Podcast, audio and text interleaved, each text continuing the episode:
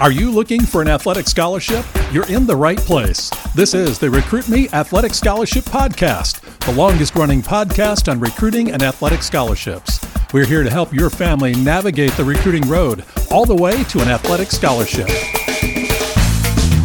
He's a recruiting expert and a dad of a D1 athlete and a high school athlete pursuing a scholarship. With a wealth of experience to share, here's Recruit Me CEO Brent Hanks. Welcome to episode 274 of the Athletic Scholarship Podcast. This episode is part two of an interview with a business owner, a head college coach, and the dad of a college baseball player. So if this is your first time listening, please go back and listen to episode 273 on your favorite podcast app or listen on recruit me.com. This interview is with Randy Merryman. Last week, we covered Randy's role as a baseball organization owner, Marucci Midwest in Ozark, Missouri, and we touched on his son's recruitment too.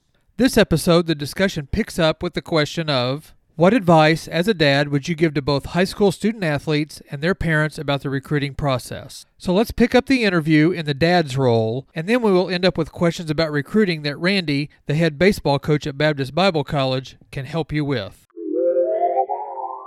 Well, and playing on that, we kind of transitioned real fast to you as a dad. You, you gave some great advice there. What's what specific advice would you would you glean out of there uh, that you would give to a high school student athlete about recruiting? And then we'll also what would you give to the family of a high schooler as a dad that just had a had a son recruited?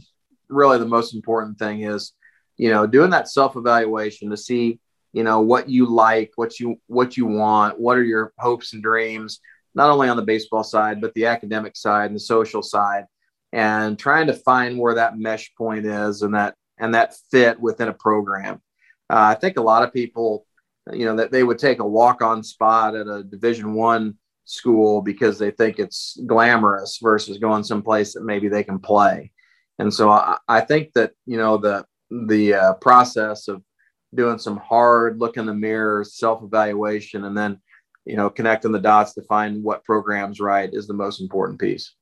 We did that with Parker. Uh, you know, he was a upper level division two and probably could have would have played a lot at most of the division twos and then uh, he decided to challenge himself and go division one i kept asking him I said are you ready to sit the bench you know and so you have to get mentally prepared as a freshman going, uh, you know, a freshman in college to compete against 23, 24 year olds. And, and uh, that, that, both of those decisions are, are correct. It, it, just depends on whether you can mentally handle going from being the high school star to being a, uh, somebody possibly sits on the bench their freshman sophomore year. So, what what Absolutely. advice would you give to to to a family? Uh, uh, what questions do they need to ask their uh, student athlete uh, as they go through the recruiting process? I think they really need to be they, they need to really kind of you know have those honest conversations with the student about you know what what what do you want to do academically? Um, what do you want to do socially? And you know how much work are you really willing to put into it? Everybody can say i want to be a major leaguer but not many people you know have what it takes to get there you know? So if the kid says i want to play division one baseball well, sure. I mean you know most people want to play division one baseball but number one, are you talented enough to do it? You know, if you are, are you willing to put in the work to do that?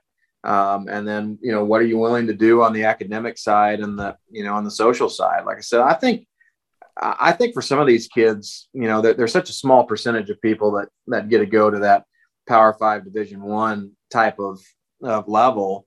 Is I think the social side is really uh, overlooked and you see a lot of kids that you know by the time their their freshman fall is over they're transferring out of that school. I mean we see that time and time and time again. And i think most of it is that they put themselves in a situation to where uh, the baseball um, was not good enough for them or what they wanted out of it enough to keep them at the university or school that they're going to. You know so if they would have made a maybe a better decision going into that maybe they'd stick it out a little bit longer, you know. But you know, for instance, I went to Central Methodist University. Uh, anybody that's been to Fayette, Missouri, there's not a lot going on there. Um, you know, for me, I love the baseball piece so much that I didn't care that there was only one restaurant in town. You know, I'd go to the cafeteria and eat and be perfectly content. Now, I had a little bit of an out because I could drive 25 minutes and I could go to Mizzou. Mm-hmm. I could watch a football game there. I could go have access to, you know, a shopping mall or, you know, more restaurants. But, you know, some, some of those things are a little bit more important than people might think. And I think having all of the information for what the student wants is important. Well, let's uh, take off our uh, owner and operator of Midwest uh, Midwest, and then our our dad hat, and go to the college coach hat. So, yeah, um, Randy, what what can a student athlete do besides just being a good player uh, to get on a college coach's radar? Well, again, at the different levels, you know, I mean, if if you just kind of cold randomly send an email to Dave Van Horn at Arkansas, he's going to delete it. If you send an email to Randy Merryman at Baptist Bible College, I'm going to read it because I, I I need good players. I need kids that want to come and, and that that that would be a good fit for us. But uh, a couple of things that I'm really seeing, um, you know, in my first year as a head college coach is how important the academic side is. You know, I came in, I, I recruited players, I was excited. We had an aggressive fall schedule, and I had eight players that didn't meet the requirements by the NAIA for them to participate in the fall. And some of those were you know that they use a, uh, a three pronged uh, approach for an incoming freshman to be eligible, and that is, you know, did you graduate high school with a 2.0 grade point average? Did you have an 18 or higher on your ACT? And did you finish in the top 50% of your graduating class? Well, you have to have two out of those three to be eligible to participate in the fall. Well, a lot of those kids didn't reach that. And then having guys transfer in from different institutions, you know, uh, maybe they had a hard class, they were at junior college, they had a hard class, they dropped one, and they're not bringing in enough hours to be eligible. You have to pass 24 hours, you know, in your last two semesters at a 2.0 to be eligible if you're a transfer student. So taking care of your academics is a huge plus because I'm learning right now, you know, as I'm recruiting guys maybe to bring in at the semester or definitely to bring in next year. One of the first questions I'm asking these players right now, are you eligible?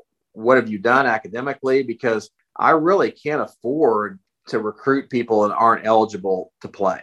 Um, I'm not in a position to do that, and most colleges aren't either. So the academic side is is super important. Um, and then having you know somebody that can vouch for you, somebody that's in your corner that can talk to college coaches on your behalf, that has a good reputation, that goes a long way as well. Because every kid that reaches out to me or that we recruit, I start digging. I start asking high school coaches or summer ball coaches or anybody that I can find out about that kid because I want to make sure that when he gets to campus that he's a good fit for our culture and that he's going to be a good student. You you reach out to high school coaches and and high school coaches are super important because high school coaches around here I know will tell you good or bad about the kid because they they want to they're gonna, they're not going to stick their necks out, neck out for a kid that's not going to uh, be a good uh, student and be a good player for you and and uh, so that that's what I've always respected about our high school coaches around here. Absolutely, yeah. I mean, I I trust uh, all the high school coaches I know. I I trust them that what they're going to tell me is accurate and. You know, it, it's funny. You're trying you try to build a college baseball program, and really the baseball side is the thing that I look at the least. I find a kid that, uh, you know, okay, I like this kid's swing. I like what he can do but I have full confidence in myself and, and our coaching staff that we're going to help that guy to be a really good college player. But I need to know what the other things are. You know, what is he bringing to the college or the university? You know, that's that's not necessarily on the field. And you know, so th- those are. It's very important to get that feedback from from the high school coach or as their club ball coach. Randy, at, at uh, your college, uh, how many players will you carry, and ha- about how many games will you play in the fall and the spring? Yeah, you know, I, I got the job in late March, so it was you know a little bit behind the eight ball. Um, we ended up bringing in 24 players for this first year, and I, I felt pretty good about that, given the nature of when I got the job. I would prefer to have about 30, to be honest with you. The scrimmage situation is a little bit difficult. The depth is a little bit difficult with 24, and, and especially since we've got some not eligible to play. And so I would like to have 30 uh, ideally would be the right number for me. We we played a little bit of an aggressive fall schedule that I probably won't do next year, and that was because with a new program, I really needed to see what we look like against outside competition. So we played eight games this fall. for our level, we can play 55 games total in the fall and spring combined. Uh, you know, we've got uh, uh, we've got about 47 games that we can now play in the spring because we've used up eight in the fall. Looking at roster size and schedule, basically, if you're on your team, you're going to get to play at some some point because, like you said, you even with 30, you still don't have the the huge depth that that that you're going to have a lot of guys just uh, hanging onto the bench unless they're unless they're hurt. So that that's a key thing that you can do in the research as a student athlete is to kind of see how many uh, how many kids are on a, on a team to see what opportunities you might get to get out on the on the field or the court or whatever sport you're playing. Very very important, you know, and that's you know that's I'm sure you're going through that as a dad. I went through that as a dad. Very important to see, you know, if if that roster size is going to allow my kid to compete for a job. And, you know, we played somebody this fall, uh, BBC, we played somebody this fall, an NAI school. And I asked the coach, they, they had a ton of people in the dugout. And I asked the coach how many guys that they had on their baseball team this year. And the coach said 84. He was very candid with candid with saying that they carry that many so they can fund their baseball program. And right. he was hoping to get a new baseball field built you know, understanding, trying to do research because I can promise you that of those 84 kids that were on that team, I bet the coach told all 84 they were going to have a chance to play. You know, those kids are there, and obviously, you know, there's only there's only nine, you know, positions out there, and and a bullpen, and you know, maybe a couple pinch hitters. So it's certainly not going to get to 84. And I think it's very important for for parents to get online, look at the rosters, um, you know, find out how many they're going to keep. Ask the coaches what their plan is for roster limitations. You know, that's an important uh, piece for people to find out because every coach in every school can be different. So uh, there, there are some coaches that that do what you just explained, and there there are some schools that they carry their 24 or their 30 and and uh, give everybody an opportunity to play. I, I think I had a coach tell me one time said I don't get paid to coach 50 kids. I get paid to win ball games. So if I can do that with 24 to 30 kids, then that's that's what I do. So so it is an important uh, question to ask as a as a parent and as a student athlete. So one last question on the uh, coaching side. So how do how do like tournaments and showcases and prospect camps and videos how do they impact a uh, high uh, recruiting journey? Oh, well, that's you know that that's a wide net, um, and it really depends. I mean, on so many factors, but I definitely prefer to watch a kid play in a game and, and interact with his teammates and see how he, you know, reacts to success or failure on the game setting. I prefer that uh, to a showcase setting um, because I think ultimately those help win games more than, you know, there's a lot of kids with similar exit velos similar arm velos and similar 60 times, but I like to see how they interact on the field. So for me, if I, you know, find out about a kid that I like, I, I prefer to go watch him play in a game. But uh, some people are different. You know, if you're a, if you're a physical outlier, a kid that's, you know, the 100 mile an hour exit velocity, the 90 mile an hour plus arm, or the, you know, six six or better 60 runner, you're an outlier. Sometimes a showcase is a better format to get you noticed because, you know, when a college coach goes to a showcase, he's looking for those numbers that are kind of off the chart. So that might be a way to get your foot in the door. But most kids are not those outliers like that. And so I think it's better that, you know, if they have interest in a college and they're communicating with a college, that they let that college know what their high school schedule is and what their summer schedule is. That's that's great advice, and I know you've got to get uh, you got to get back to work here. Probably, I'm not sure if it's a work as a dad, as a owner operator, or as a coach, but we'll let you get back here. But just real quickly, what what's maybe one or two little pieces of advice that uh, that maybe we didn't cover here that uh, we can pass along to our recruit me families? You know, I, I get asked this some. Um, you know, when I'm talking to people, and after doing this for a long time, this is my 25th year, and in coaching and and being able to be around some of the highest level players you know that have played major league baseball to some kid who's you know grinding it out at a D2 JUCO and everything in between is you know I used to really think that talent uh, superseded everything, but over the years I've got to figure out that don't overlook the love of the game, a true passion for kids that you know that a kid has that wants to play because those guys are the ones that stick it out a little bit longer. I've had guys that I've thought, you know, this guy's a can't miss. MLB All Star. But once they get in the grind of minor league baseball or college baseball, um, they quit. And and you come to find out they just didn't love it. They were just doing it because they were pretty good at it. that kid that just has that joy when he comes to the baseball field. The kid that's constantly asking mom or dad, Hey, can we go up to the field and take ground balls? Can we go and hit? Can we do those things? That guy, man, I, I really believe that that guy plays baseball a lot longer than most people. The kid that's willing to go grind it out um, at whatever level and just play because he loves playing. Uh, that's something that, you know, if that kid's got that spark, I, I'm going to take a chance on that kid. But, you know, on the flip side, if the parent knows or the kid knows, yeah, I don't really love it. I could take it or leave it. I just happen to be pretty good at it. It's probably going to be a short career after high school for that person.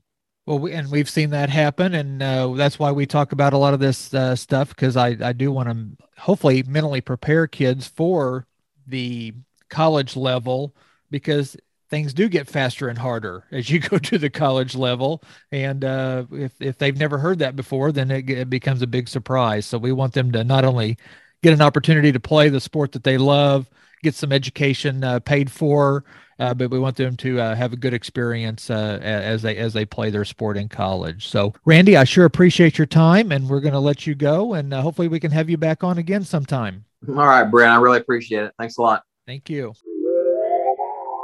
Thank you to Randy for taking time away from all his duties. You can take Randy's advice and it will help you in any sport. Advice from this episode can help you with your relationship with your club team coaches too. The RecruitMe 3.0 Athletic Scholarship System has a 200 plus page downloadable manual, and this week we are covering Appendix F, which is how to study and make the most of your time, and specifically essay examinations. Essay examinations. Planning your time and answering essay questions is more important than in objective type tests. The general rule is not to get carried away on one or two questions to the extent that you cannot answer the other questions in the time allowed. Read through the entire examination first. Get a feel for questions that you're expected to answer. If the exam allows you to choose from a number of questions, be sure to number your answers exactly to match the questions. When you follow directions for an essay exam, pay attention to the key words the instructor has included. Such words as list, describe, compare and contrast, and outline have a special meaning. Don't write around the question, but answer it directly. If a question asks you to list something, don't write a narrative about it. Answering essay questions directly is always the best policy. After scanning the list of questions to be answered, choose the ones you know most about. A good idea is to prepare an outline of your answers. The outline will help you remember important ideas and facts to be included in your response. Another technique is to do a memory dump. This technique is discussed in the last section of this guide, Power Study Tips.